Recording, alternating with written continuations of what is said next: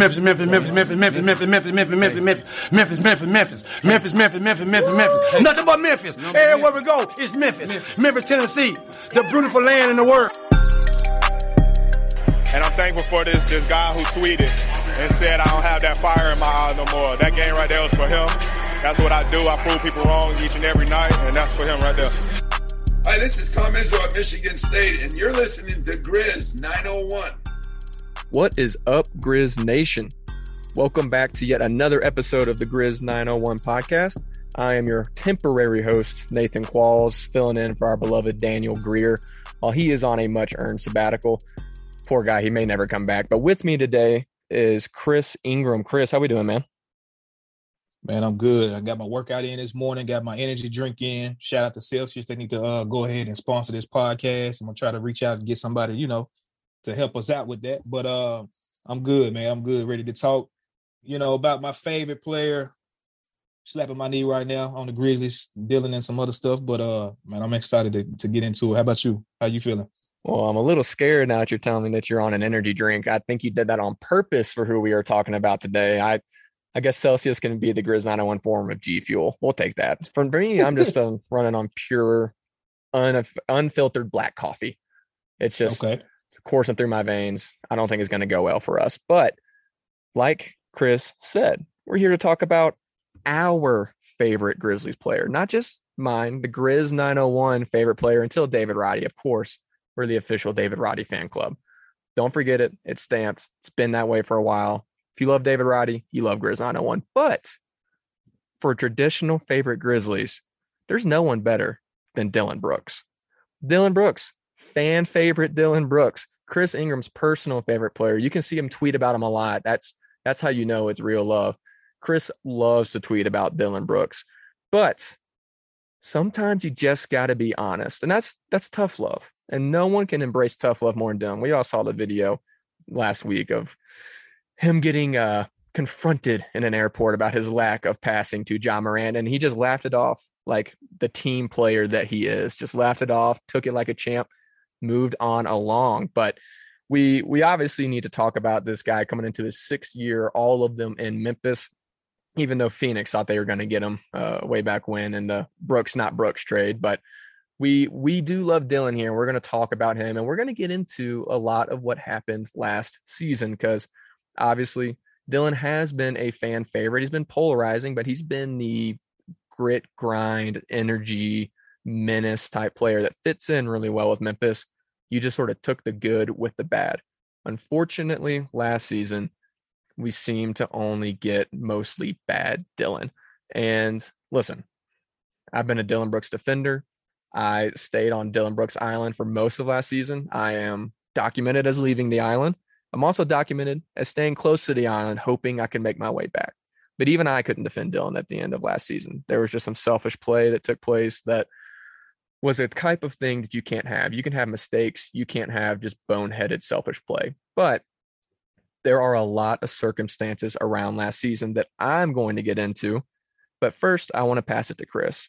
Chris, it's well documented that you did not love Dillon Brooks last season. You're not the biggest Dillon Brooks fan in the world.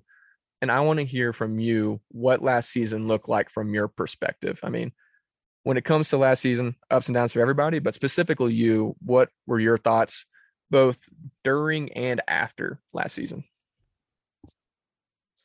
Yeah, so uh, you know, we do our before podcast chats, just kind of, you know, bouncing ideas or just kind of talking about feelings. We had to always cut ourselves off, you know, so that we can record actually how we feel about these things. But like I was telling you or uh, before, um, Dillon, like you said, is well documented. He's not my favorite player on on the Grizzlies, and it's only because fit wise, I've never seen him, you know, be able to come in and just fill a role. It's like he has his rational confidence that we all talk about, that we all know about, and at some point, you would think that from high up, whether it be, you know, general managers, coaches, whoever comes in and, and gets to him and say, hey, like you're perfectly stenciled to fill a role, but you know, you got to stop this or you should work on this. It just hasn't happened. Like we had these debates or we had these conversations about, you know, Dillon, he's a prototypical three and D guy. but then he goes out in something like a game six and throws up. I need to go and check the stats, but I know it was it had to be 30 shots or more. Like it was just it was man, I was pulling every inch of every piece of hair on my body out watching that game. Almost we were talking about playing 2K, throwing a remote at the TV. I was about to throw everything I had in my TV and break it because it was just that frustrating.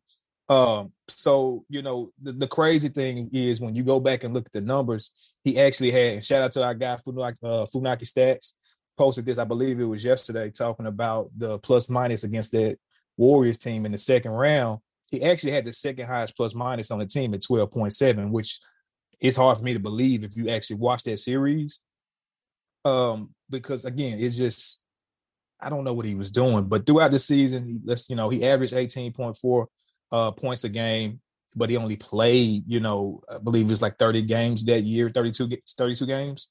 So, um, know, not a super large sample size because he was dealing with injuries, but I don't know, man. Just last year, it was, you know, we played so well without him. Ziaire came in, even as, you know, we talked about on previous pods. I feel like his biggest thing is just confidence, even with him being nervous in a lot of the situation that he was put in uh, he just played a bit. Uh, he was a better fit, played a better role in that starting lineup with Ja, Jaren, um, you know, Bane, and then Steven Adams. So we, you know, I'll talk about this in a little bit later, but you know, he's got an ideal role on this team if he's going to be here.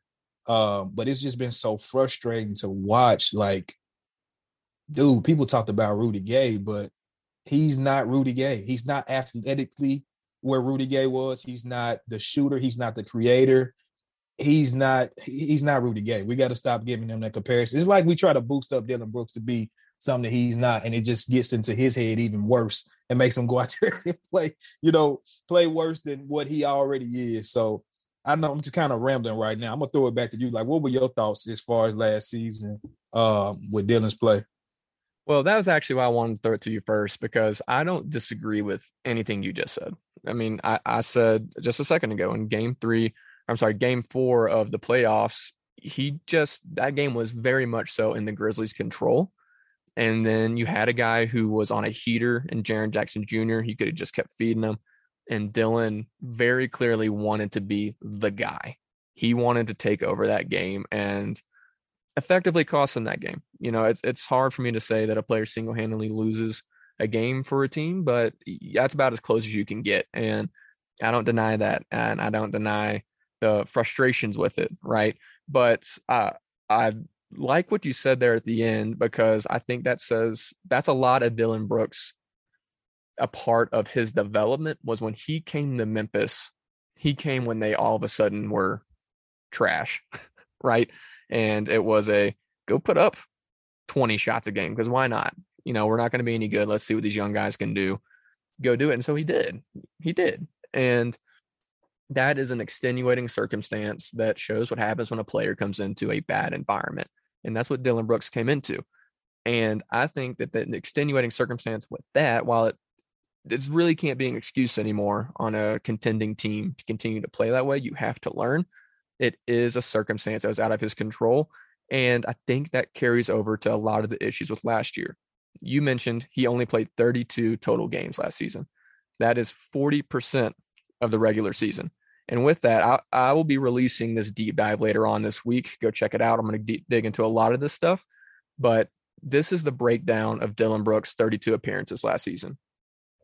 Inactive for the first 10 games. Played in 19 games, missed four for injury management or rest in between. Then missed six games, about two weeks to another injury played in two games, missed 27 games or over two months to his ankle injury, played in 11 games leading up to the playoffs, missed three games for rest in there. That's not even a 32 game season. That is three mini seasons in the midst of a regular season, right? And listen, I'm a big Jaren defender. Have been, came on this pod throughout the season, and I will continue to come on saying how great Jaren can be. You got to give him time. And injury was a big part of that with last season, right? Was hey, we're gonna write off last season with Jaren, or not this past season, but the season before with Jaren, because he only played in however many games when he came back from his meniscus injury. How are we going to do that for Jaren and then not act like it's part of what happened with Dillon Brooks, right? That is a huge, huge issue. And you just can't find a rhythm. And he shot 64% in the playoffs. And he's a 79.9, almost an 80% free throw shooters. That shows that you are just not confident and in a rhythm. He was never able to get there. He did a, he missed a lot of shots and that he would normally make, right? It's just part of it. And we have to be able to give that to him now. Is he still taking stupid shots? Yes, that's the thing that Dillon cannot do. And that is something that there is no excuse for ever taking those dumb shots. But the part of, hey, he couldn't make anything, that's not Dillon Brooks. Listen, he's not going to be the contract year Dillon making 78% of his threes, something crazy, whatever, when he was on that heater. But he's also not going to be making 20% of his threes, shooting 30% or less from three, right? We have to take that into account. Now, that being said, he has things that he has to improve on. And I think that that is probably the next thing that we need to talk about is his ideal role for the team coming into the season. Because again, last season, there's a write off in a lot of different areas, uh, in my opinion.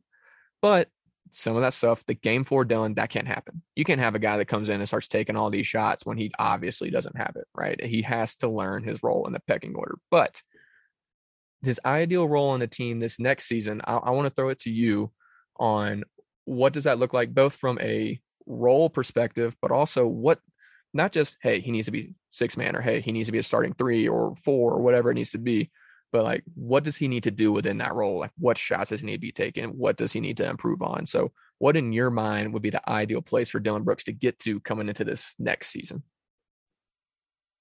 so it's funny you said that. So, and I'm gonna piggyback on kind of you know what you were saying because all this stuff kind of flows together. When you look at you know uh, ideal role, I'll look at a person that he's probably been mentioned in trade rumors for, which is OG Anunoby. OG on a team with you know we'll say two all stars because Fred VanVleet, uh, I can all I always mess his name up. VanVleet, whatever you whatever it is. Uh, Baby Drake, and um, Pascal Siakam. You know, being on the team with those two guys, those are your one and two on that Toronto Raptors team. OG Anunoby, he comes in, fills his role. I loved his performance in the bubble.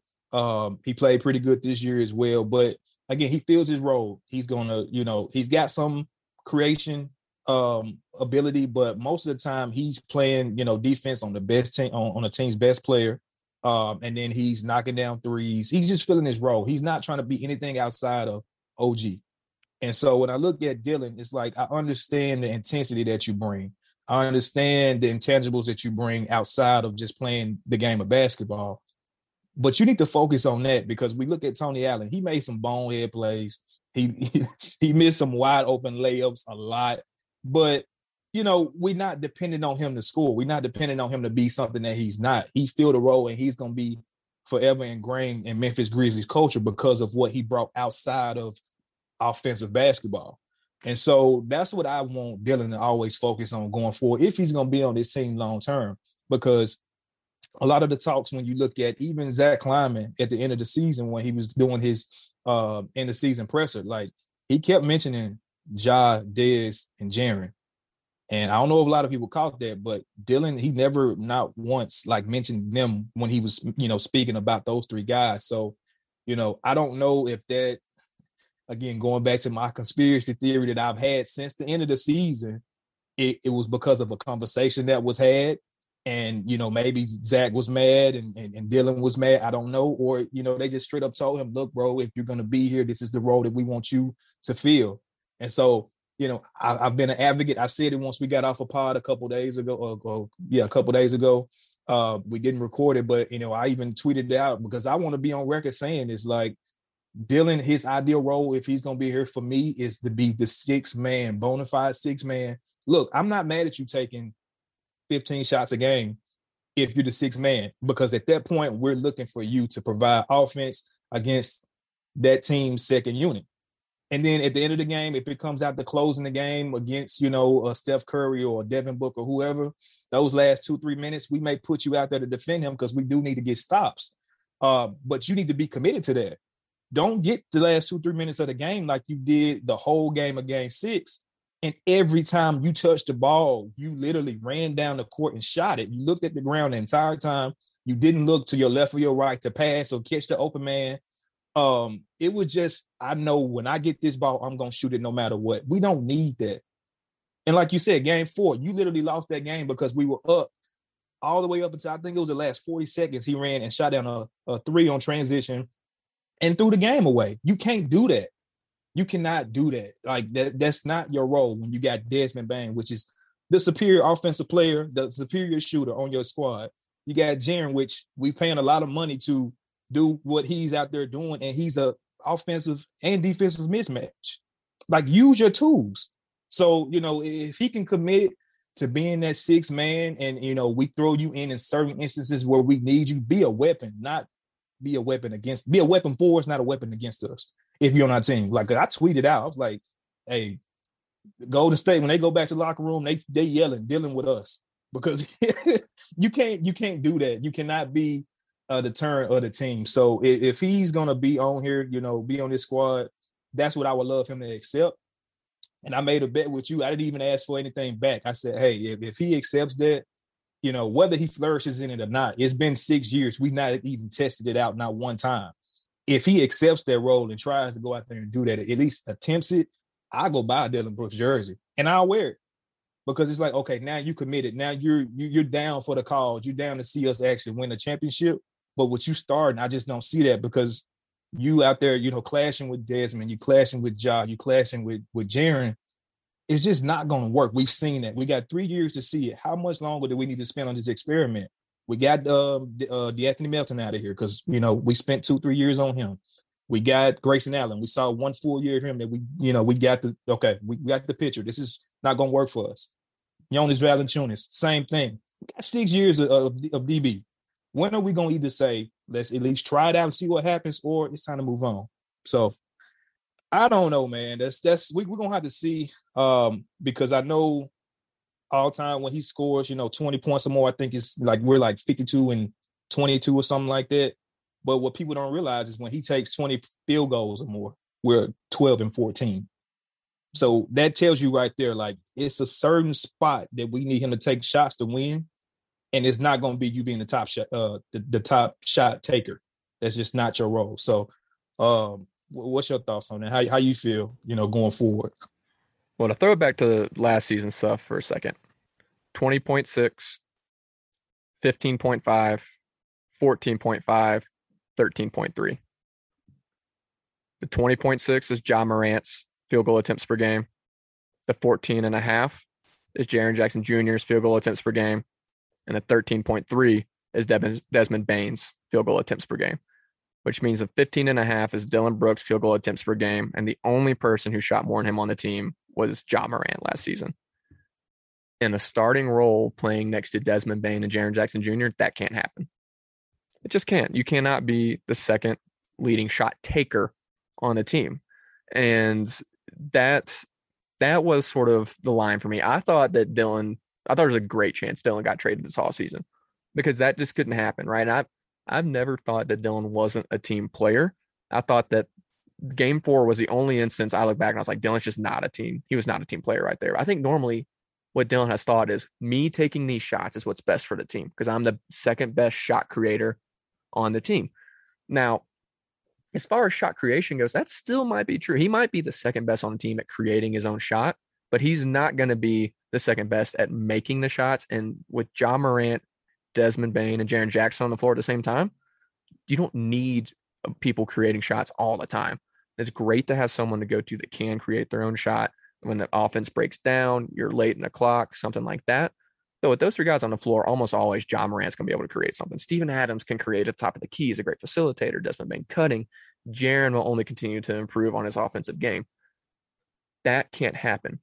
That being said, if Dillon goes into that six man role, all of a sudden you're creating shots for yourself off the bench. You can go get on your heaters. You still have to learn to play within the role of the offense, but you can take those shots and you're not taking away shots from other guys who should be taking those shots instead of you, right? So I'm 100% with you. What I don't think is that you can just throw Dillon into a six man role. He's been on this team too long. I think just the dynamic won't work. I think what you have to do is transition him into a hybrid six man role. And so I'll go into this a little bit more in the article I released this week, but I think what we'll see this season is we will start Ja Morant, Desmond Bane, Ziaire Williams, Dillon Brooks, Steven Adams. I think that is your starting five while Jaren is out at the beginning of the season.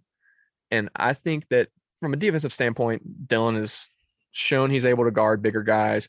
He's very switchable. You get into a bit of a small ball, spread the floor role. Ziaire Williams is super long. So I think defensively it works. And what it will do is allow them to spread the floor, like I was saying.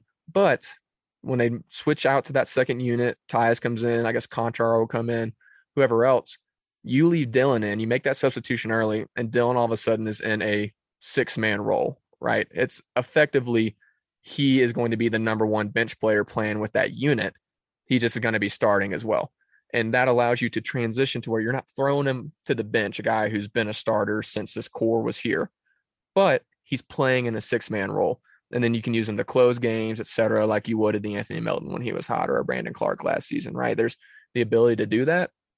I don't think from a dynamic standpoint you can just throw him into it, but if he really thrives in that role and then Jaren comes back, maybe all of a sudden he's more willing to take in a true six man role, right? We're able to transition Dillon into that. The Grizzlies are able to transition Dillon into that. There's a possibility, but just throwing him into it, I don't think can happen.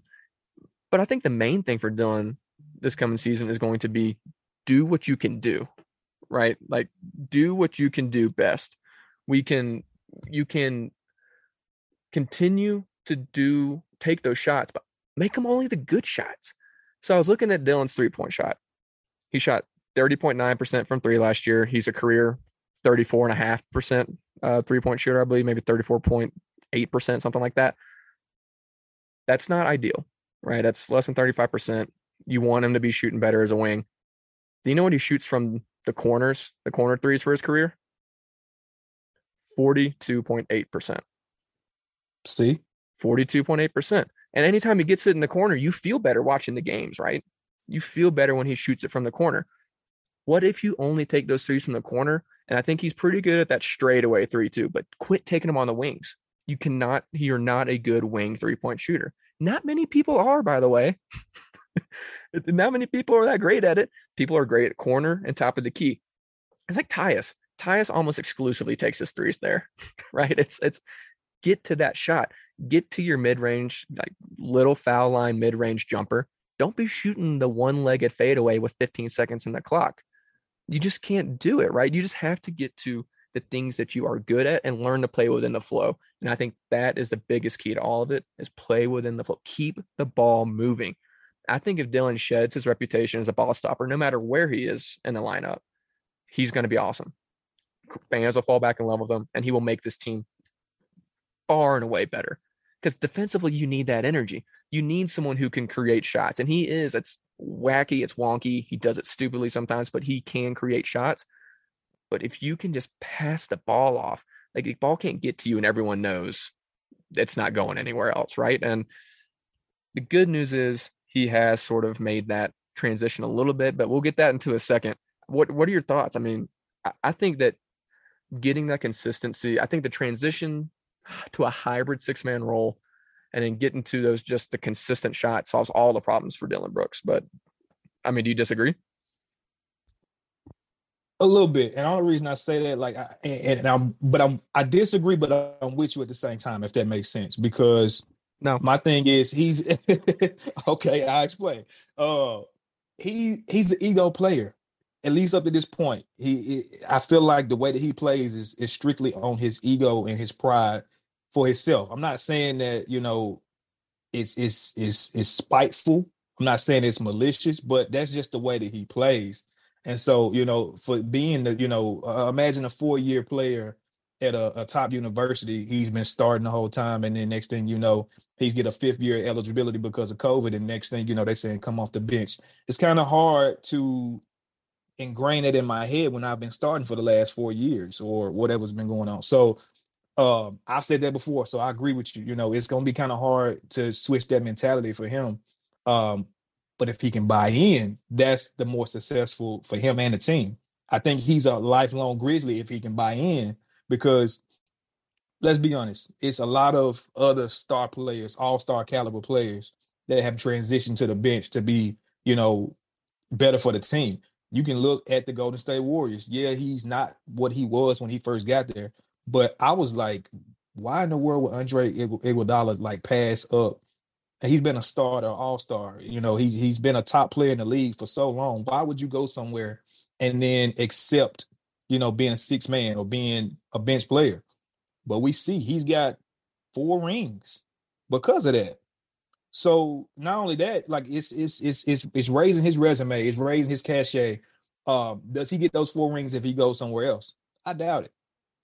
I doubt it. I think he was at Denver before he went there. So, uh, and then right before that, obviously he was in Philly. So, yeah, I mean, he, he branched out. He went to uh, Miami. Yeah, they went to a, a, a championship in a bubble, but he didn't play a major uh, major role in that. So, uh, you look at Carmelo Anthony. Yeah, he's not what he was, but I'll be honest. Like, if I'm gonna tell somebody to come in and just score, again, looking at those type of roles, that's what I want Dillon to do. Like, come in and just score. So, again, it's gonna come at the end of the day. It just really comes down to buying in. Uh, oh, Manu Manu Ginobili. I'm just they, they're coming off my head like players that are definitely better than Dillon Brooks. Like none of us can debate that that Dillon Brooks is better than these players that I'm naming. They are Hall of Famers, champions, stuff like that. You're neither one of those right now, but you need to accept like if I'm gonna be here, I mean, he can probably make more money, you know, if he decides to do that. I don't know. I don't know. Um, I just want him to buy into what the Grizzlies got going and, and take the ego out. Because at the end of the day, like you said, there's no way that he's taking more shots than those players. Those are the core uh, that's going to be here long term. You know, unless something else crazy, knock on wood, happens. Um, if you want to be here, bro, buy in. So we can see, you know, if the hybrid works. But again, I'm just of the mind that like we haven't tried the six role or uh, six man thing yet.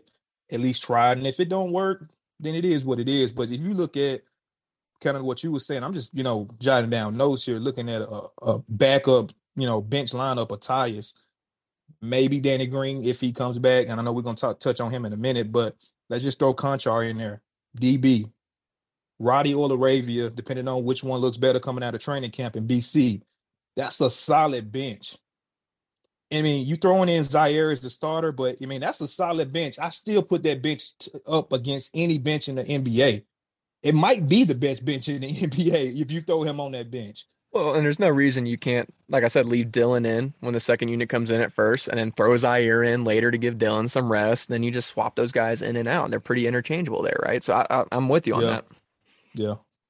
It just, it just, it just depends. We, we will have to, you know, obviously we'll have to see it, but um I don't know. I think it's more so a mentality thing. I think it's a it's a, a mindset switch with the whole.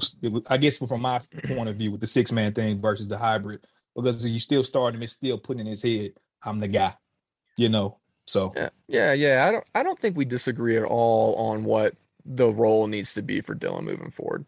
I think we're we're aligned in that it has to be a you can still get your shots, but it's got to be the second unit, and you have to accept your spots in the rotation in the pecking order when the starters are on the court, right? That's I don't think we have any disagreement about that. I think our disagreement is on whether or not he is enough of a team player to actually do that. And I think I would lean towards yes. I think Dillon has been a team player. Everybody's got egos, man. Especially you're a professional athlete, dude. You are the best of the best. You have to have an ego to get on that stage and succeed. He is far from the only one. That being said, I think Dillon wants to do what's best for the team. I think he wants to be known as a team player. And I think that there's been, if I had to guess, there's been conversations behind the scenes with the team that have not been comfortable for Dillon or for the organization, but that he's been humbled about it. And listen, it's it's a silly little thing, but take the airport incident for for an instance. I'm I'm being listen, it's it's petty, it's small, it may be nothing, but look at it. Listen, a dude just sat there and called him out for not passing, right? Just called him out for not passing. And he just sat there and he just went, he kind of just went like, yeah, I know, right? It was one of those things where he didn't get mad. That's first off, leave these players alone, man. they're human beings. Let's remember that they're human beings too. Like, listen, yeah. it's you can if if it's all jokes and it's really clear it's all jokes. It seemed like that was all friendly enough, but let's also be careful about thinking we just go with the players and treat them like they're pieces on a chessboard. First off, second off, he truly just sat there and just kind of like took it off the chin and was like, it, it, seemed to me like he was like a, yeah, I know I need to be better. That was a guy who seemed to have accepted, okay, I need to be a little bit better. I think that might be a reason dillon went dark for a while, was he was like, he needed to figure some stuff out on that, and he was not around anybody for it. And the fact that he's still with the team tells me something. Because if he wasn't willing to fall in line with that, I don't see a situation in which he's still on the team. I just don't, because you can't continue to have that happen. But I think there was a come to Jesus moment this offseason, and we could very well see that. I'm 100% with you that if we don't see that, it's just I don't I don't think he's going to get a contract extension with Memphis. He'll end up somewhere else. You know, he's in a contract year. I think you were just talking about that. He's going to end up having to sign something with somebody. But I think he wants it to be with Memphis, and I think Memphis wants it to be with Memphis. I think Memphis fans should want it to be with Memphis because if it is, it means he's adopted this role. And that role, if you can get Dillon Brooks filling that role, scary. It's scary, man. And I think the good news is, I was hitting at this a minute ago, we've already seen him start to do that a little bit, even last year. Now, his this is not a stat to write home about, right? This is going to be nowhere near the record books, but he did average a career high in assists last year. It's only 2.8. Again, it's not earth shattering by any means, but it matched what you saw on the court, which there was more of an effort to look for his teammates, right? So traditionally, Dillon, and still most of the time, Dillon last season, he, when he would drive to the rim, he just put his head down, barreled in. He's putting up the shot, right? It's just what he was doing. But you saw at times last year, he would go in and he would he would look for the dump off to Steven Adams. He'd look for the dump off to BC, Tillman, Jaren, whoever. And he made a few really nice passes in that, right? And while that's not a great stat, 2.8, you got to remember a lot of times those dump downs were to Steven Adams, who love him to death. We've already had a podcast. We love the Kiwi. Couldn't love him more. He's also been known to smoke a layup or two. just yeah. Everyone's that layup is not a Jonas Valanciunas sure thing. You yeah. don't really know. Would still rather have Adams, hands down. But there's times where Adams smoked some stuff. Rob Job a couple double doubles for sure. You know, it's one of those things. But Dillon made a concerted effort. You could tell as a part of his game he was working on. I expect that to only continue to happen. And I think he knows this is a prove it year, both as a reputation and for a contract reason, right? For contract, he has to prove that he can be a team player and work within a system. I think he comes out this year and does it. If he doesn't, I don't think he's long for Memphis. I'm with you, but I think he can. I think he can make that leap, and I think you will see. He may not thrive in the role at first, but I think you'll see a Dillon that's attacking the game differently this season because you just he has to know he has to know, right? But I mean, do you? I guess I want to get. We're going to move on for a second. We've talked about Dillon plenty. Do you have a final verdict on whether or not you think Dillon will be able to do that this season? From, honestly, and listen, we we love these players. We've said time and time again, we want them to succeed. Chris is going to get a Dillon jersey this season if he does this, which I got my money on the jersey happening. But we're here to give an honest perspective on what we think will and won't happen too. So um, it's not always sunshine and rainbows. It's it if it was, everybody would do it. So that being said, what is your honest opinion on what's going to happen with Dillon this season? The pressure is on Dillon Brooks. I wish I knew his middle name. I need to look that up because I'm gonna start calling him by his whole full name. uh, but the pressure is on Dillon for the simple fact that we did not do or that we did not make a significant roster upgrade this offseason. And you know, for me, I was one of the big people at first that was like, you know, what are we doing? Why are we not making you know, a move to get better. We was this close to getting a championship run this year. What are we doing? Uh, the more and more I think about it, the more and more I watch, you know, highlights or just games because there's no basketball on right now. The more that I'm of the mind that we did the right thing, um, and I'm banking on the guys that we got. Like I said, I just just ran down a, a, a bench of that's going to be a top bench in the league. We know what the starters and Ja Morant's going to do. That's a scary team still in the NBA. So I say the pressure is on Dillon because we didn't move you, like you said. That means that we're banking on you becoming the best version of yourself to get us to the next level because we know what Ja, Desmond, and Jaren is going to do. You know, we, we we that's solidified. We know what they're going to do. We we're hoping going to take it. You know, maybe not a Bane esque step up this year, but we're looking at him to take a step up. The biggest caveat to this team right now and the success of the team is number 24. So, uh, you know, if the conversation, like I said, going back to my my conspiracy theory, if that, that conversation is the conversation that was had, which needed to happen in six years in the making, I do think that you know that switch happens in him, and I do think that we surprise a lot of people. So, Dillon Brooks, if you watch my Twitter and you listen to this podcast, you know that I got some I got some hard takes and some hard feelings towards you. But at the end of the day, like you said, Nate, like I'm still rooting for you because you wear Beale Street Blue. I want you to succeed if you here, bro. So, you know, if he comes out, you know, now the switch side of that is I'm scared of contract, I mean, uh, contract year Dillon because we all know what happened last time. He played great for that like month or month and a half stretch. And then after that contract, after the ink dried up, immediately he went back to his old ways. So, you know, I just don't want it to be whole, you know, hey, look, guys, I'm, I'm passing the ball, I'm doing all the right things. And then as soon as the ink dries again, he goes back to his old ways again. So uh my gut, my heart says he'll be back.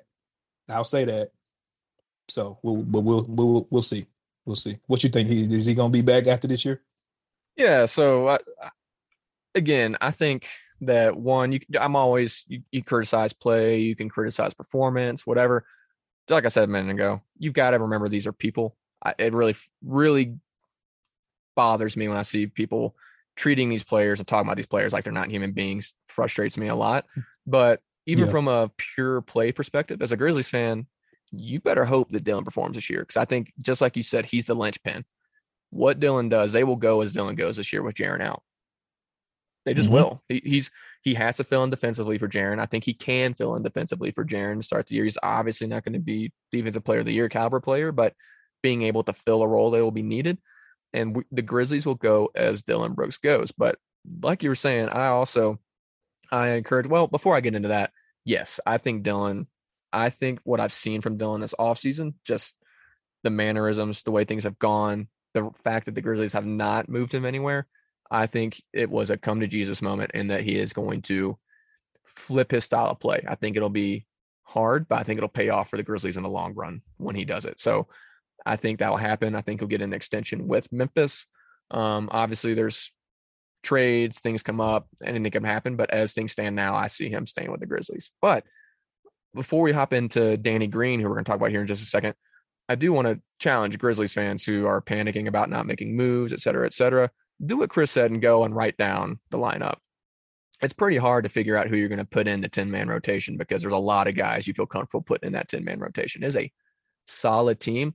By the way, that's not including Jaren yet. I think a lot of the panic around the team comes from Jaren being injured and being like, oh, well, what, we're going to take a step back without Jaren there. And we haven't brought anybody else in to help. But what are we going to do? Relax. He's going to come back. He's going to be there for the end of the season no matter what. And this team has a lot of players on it. By the way, Ja Morant, Desmond Bane, Ziaire Williams, only going to continue to improve. So if you're worried about the Grizzlies, go right down the lineup. They may take a step back from last year, but if you're thinking they're play-in territory, I strongly disagree with you. So that's just a little caveat on that. And Dillon Brooks is going to be a big part of them making the playoffs and I believe making a West Finals run. So again, we'll get all, all of that a lot more closer to the preseason. But for now, we talked about Dillon a lot because we have another guy that there's just not a ton to talk about right now, and Danny Green. So Danny Green obviously traded for him on draft night, sent fan favorite De'Anthony Melton. Rest in peace, Grizzlies De'Anthony Melton, Mr. Do Something. Wish him nothing but the best in Philadelphia. But Danny Green, new Memphis Grizzly. He is coming off an ACL injury. Was it just ACL or was it uh did it have a PCL in there as well? I can't remember. It was an ACL and an LCL. LCL, ACL and, mm-hmm. LCL. So obviously, yep. rough knee injury for an older guy. He's very confident in his recovery. Um, I think there's a definite chance he's back by the end of the season. But for now, you just got a veteran championship player on the team. So we're going to talk a little bit about that. I think we're both in the same place. We think he'll probably be ready to play come playoffs, maybe a little bit before at the end of the season. But I don't know if either one of us expect a renaissance from Danny Green from a play style. He, if we got that, amazing. Danny Green being able to come in, knock down three pointers, be a three and D, true three and D guy, fit perfectly with this team. I don't necessarily think you're going to see that happen. All that to say, you get a veteran presence on the team a guy who has been there, won championships, played with the Spurs, won a championship with the Raptors, championship guy that brings a veteran presence to a team that sorely needs it. I mean, we got good young players that are they know how to go out there and win. You still need veteran guys. So um, I personally am thankful that Danny Green is on the team for now. Um, I would love if they went and got another veteran even, but for now, Danny Green bringing that presence is awesome. But Chris, do you think there is more that he could add when he comes back as far as a player, or are you just mainly looking for him to provide that kind of veteran presence, work with Coach Jenkins on the bench? That's my main thing. You know, this team needs vets. I was listening to um, all the smoke. T Mac was on there. Tracy McGrady was with them, and he was talking about how he's kind of worried about the Grizzlies because they don't have a veteran. And I agree. Like you need a OG in the locker room. And you know, although Steven Adams is older, uh, Dillon has been here six years. Tyus is a little older, is mature as far as just a family guy. Uh, he lost Kyle because he was really the uh, outside of Steven, he's you know the oldest, one of the oldest anyway. Uh, you need somebody in that locker room to try to bring some kind of order. Well, the, the caveat or the best part about that with Danny Green is the fact that he's a champion. You know, he's won in three different areas. Uh, yeah, three different teams. So um, he's been around, you know, different play styles. He's been in the league for a while. He's 35 years old. So it's nothing that you can argue with this guy about, you know, and he wants to be here. Iguodala was a guy that he was a champion, been around a little bit, but he had no intention of being in Memphis, Tennessee. Danny Green shows that he wants to be here, you know, by simply being in summer league next to the head coach. I don't care about any, you know, prior relationship, anything like that. That shows that he's committed to being here if they commit to having him here. So um I know he went on a podcast, I think it was the Green Room. Uh he was talking about how, you know, in his mind, he's gonna be back by the all-star break. Well, you're 35 years old, bro. You, like your body, I'm 30, and my body is different every day. So you got five years on me. You got way more miles on your body than I do. Um, you don't know until you know, you know. So if Jaren, you know, he went through a meniscus tear, which I actually had a meniscus tear myself. And shout out to him for actually just, you know, letting it heal because for me, I got surgery and I pay for it every day now. Uh, but you know, if that took time, then I'm, i can only imagine an ACL and an LCL what that's gonna do. Uh, I'm expecting him to be back, like you said, right before playoff time. Give him maybe, maybe a month, you know, before or even two weeks of just straight conditioning, getting acclimated to being on the court but we only need him to feel, for me, three things, or really just two things: that veteran presence in the locker room and on the court, and be a big shot maker. You know, on the court when you out there, whether it be, you know, he plays 15 minutes a game and he's just out there literally end of the game that, you know hit corner threes, which we just talked about Dillon, We need him to do. Uh, that's that's the only thing I'm looking for him to do, and I think that can pay dividends in the long run because at the end of the day, he's a champion. You know, I I, I sometimes we we we discount what that is but i mean he knows the habits. He know he's got experiences when they get in the you know late game tough situations. Okay this is what we did in san antonio. This is what we did in toronto. This is what we did in the bubble. Like he has those he has that knowledge. So um i'm glad he's here. I hope he's here you know up until at, at least the end of the season. And if he's committed I wouldn't mind bringing him back, you know, on a Udonis Haslem type thing. Keep him here until he's ready to get up out the league because we need that at the minimum on the end of the bench. Dude, Grizz culture led by Danny Green. How about that? That's yes, not something sir. I saw coming on this podcast. That is not a direction I expected us to take that. But listen, I'm with you. I was listening to the same same podcast, listening to T Mac talk about it, and it was something that – I had not really thought about. I always you always want a veteran. You know it's good to have veterans on the team. Um, I think it was understood that they were going to be a lot younger when they brought in four or five rookies, but uh, not something I thought was a dire need until I heard that. And like you're saying, those guys know. Those guys know, right? That's not just Charles Barkley hating from the TNT set. They know what they're talking about, and so I think having Danny Green to help fill that role will be um, really, really good for the team. He's won a championship, somebody that you can respect, worked really hard. And then to bring it back even to just a play perspective, I just pulled up his stats to check. He actually shot 38% from three on about four and a half attempts last season. So I think we were talking about before the podcast.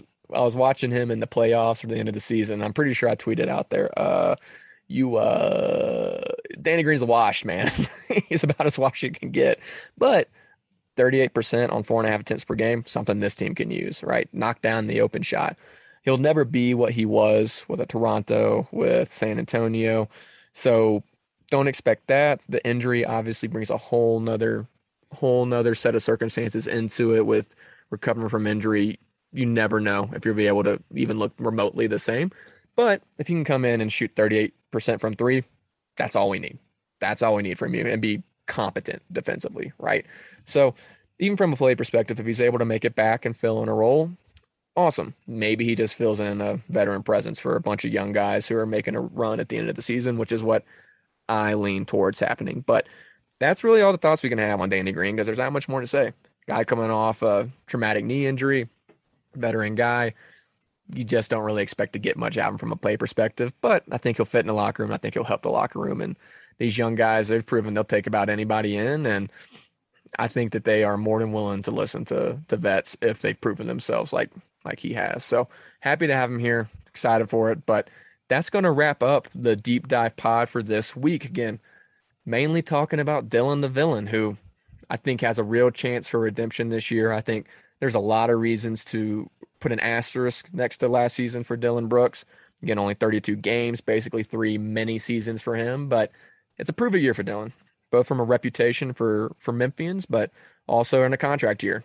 When money when money gets involved, a lot of things guys are willing to change a little bit. So I anticipate we see a redemption year from Dillon. Again, I'm floating around the island. I'm slowly drifting back towards it. I haven't started paddling yet, but as we get closer to the season, I think we'll get a little bit of momentum going. So, with that, look out for the Dillon Brooks deep dive article coming out this week. We'll be releasing that on Tuesday of this week, most likely. So, should be tomorrow after you're listening to this podcast, maybe day of. We'll see. But go ahead and hop on that. We'll get into a lot of those stats, really dig into the three point shooting, what he's able to do from a passing perspective, and a lot of the things around last season. So look out for that. Ought to be good stuff. Other than that, we will have another Throwback Thursday coming out for you this week. So be on the lookout for that. A lot of cool interviews that Dan's been able to do in the past. So go ahead and look at that. Look at the Bane deep dive and the Steven Adams deep dive pods if you have not yet, as long as the article is going with those. Again, Grizz 901 podcast available on Spotify and Apple Pods. Grizz Lead, go to Grizz Lead I don't even know that website, theleadsm.com. Look up Grizzlies because I can't remember our exact thing. It's a it's a link tree thing, and those things are always get complicated. But go look up those articles on Grizzly. Chris wrote an awesome article on Steven Adams. Ian Sparks wrote an awesome article on Desmond Bane. Go check those out. And be sure to check out all the new material. We got a lot of new guys coming in. We're going to be bringing one of them in next week. So we're starting to bring those guys out. Excited to introduce those guys to you. They're going to be doing some writing for us as well. So a lot of exciting stuff going on here with Grizzly and Grizz 901. Excited to have you guys along for the ride. Thank you all for listening. We cannot thank you enough. It's so much fun interacting with you guys and knowing that we're, we're putting something out there and, and people are engaging with us and listening to it. So appreciate you guys. Hope you have a great rest of your week. We will talk to you next week. Be nice. Tell your friends.